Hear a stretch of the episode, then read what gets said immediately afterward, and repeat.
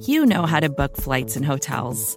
All you're missing is a tool to help you plan that unbelievable travel experience. That's why you need Viator. Book guided tours, excursions, and more in one place. There are over 300,000 travel experiences to choose from, so you can find something for everyone. And Viator offers free cancellation and 24 7 customer support for worry free travel. Download the Viator app now and use code Viator10 for 10% off your first booking in the app. Find travel experiences for you. Do more with Viator.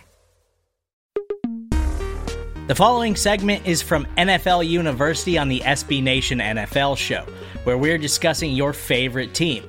Subscribe to the SB Nation NFL show to make sure you don't miss conversations like this one. So, there's I don't know how you slice this or chalk it up to a Chiefs victory.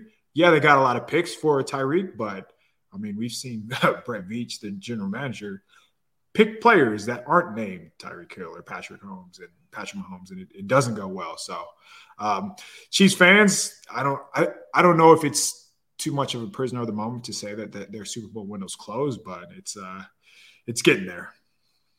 Uh, they got Patrick Mahomes. You don't have to worry about their, their Super Bowl window closing, but there there is no replacement for Tyreek, right? Like we could be pretty clear about that. Where what he does is rare enough.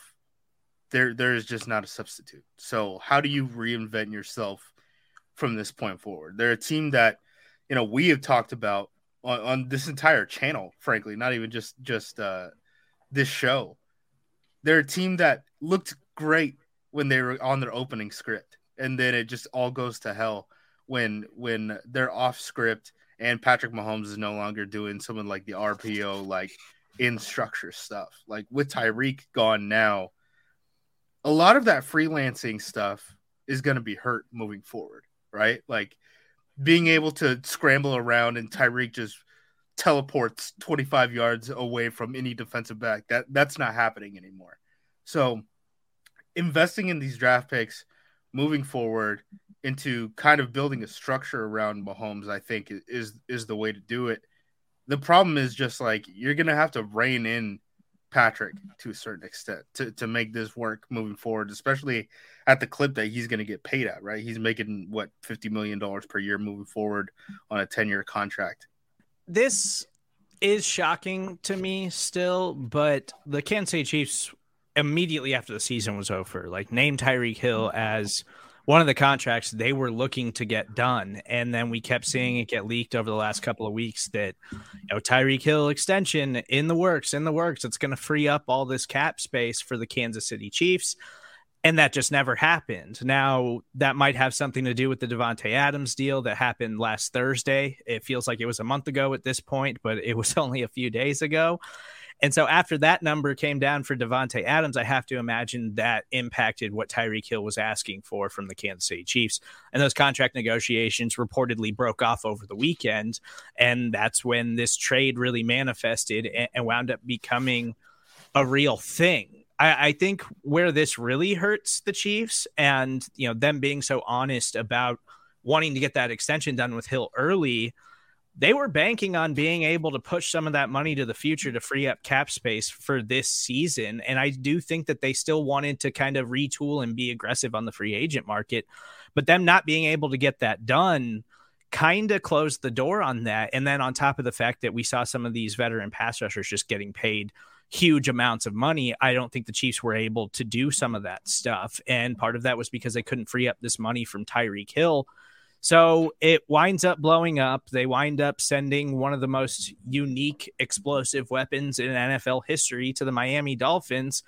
And today they're a worse team for it. I understand that they got five draft picks in return, but I don't see how you could argue that the Chiefs are still at the top of the AFC West when we've seen everything that those teams have done to improve and to be competitive in that division. I think there's a strong case to be made that they're the worst team in the AFC West the way things are currently constructed today. Yeah, um, just that's what we should be talking about. Um, not the first, but if they're last. And just to Justin's point about reining Mahomes in, how many times did we see Pat roll? Whether it's right or left, go against the grain. Tyreek catch it in space and turn that into explosive. Uh, that I don't want to say that was their offense, but uh, that was a lot of their offense last season. Um, now they're going to rely on Juju, uh, Mecole Hardman, and whatever rookie they draft, because you have to assume that they're going to draft a rookie who they feel like will be able to help them right away. And, and an older version of Kelce uh, get open in a reined in or like on schedule. Um, I feel like we can see teams be a lot more aggressive against the Chiefs. Um, so yeah, I would I would be a little bit worried about that. Uh, Justis, what are you about to say? Oh, I was going to say, I mean, the, the pick that they got is 29, right? There's no promise that a wide receiver is going to be there with that selection. True. Considering the fact, like, not only are a lot of these teams, I, I, I looked at it before, like, between 22, which is, you know, the Packers pick that they got from the Raiders, and 28, which is the original pick that the Packers own.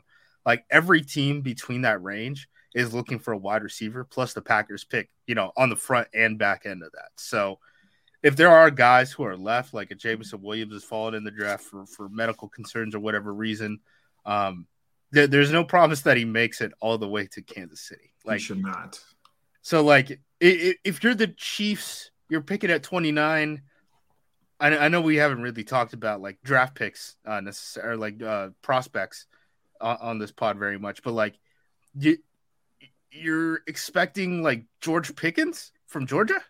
Like that's probably your like best, best case. case. scenario that is like assumed, I guess is the way to put it. And you know, with the added picks, the Chiefs now have 12 picks in the upcoming draft. So I mean, they do have a little bit of ammunition to try to move up, but yeah, like you mentioned, the Packers. I think that's where you got to go. Like you got to get ahead of the Packers if there's a wide receiver on the board that you think can step in and be a day one producer, like can step into that Tyreek Hill role, and it's going to be hard to replace that. Like to to put it simply, like you had Tyreek Hill and Travis Kelce, who during their run here in Kansas City were making or, or were making the case, and I still think they are Hall of Fame caliber players with your Hall of Fame caliber quarterback. Now, we'll see how this thing plays out for Tyreek Hill down in Miami, but it's going to be really, really hard to replace that kind of production. And the Chiefs still have holes all over their roster. They don't have uh, a top end corner. They let Charvarius Ward go. They're down to L'Jarius Sneed and Rashad Fenton is basically being their only corners on the roster right now.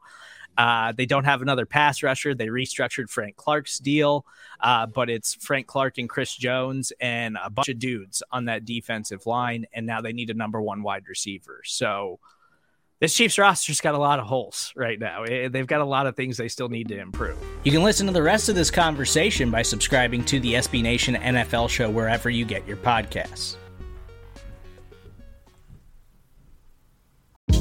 Hey, this is Scott Galloway, author, professor, entrepreneur, and most importantly, host of the Prop G podcast. We got a special series running on right now called The Future of Work, where I answer all your questions on surprise, the future of work. Questions including what are we missing when we work remotely, or how do we handle work life balance when a major opportunity comes knocking? From the provocative to the technical, we're offering insights you won't want to miss. So tune in to the future of work, a Prop G Pod special sponsored by Canva. You can find it on the Prop G Pod wherever you get your podcasts.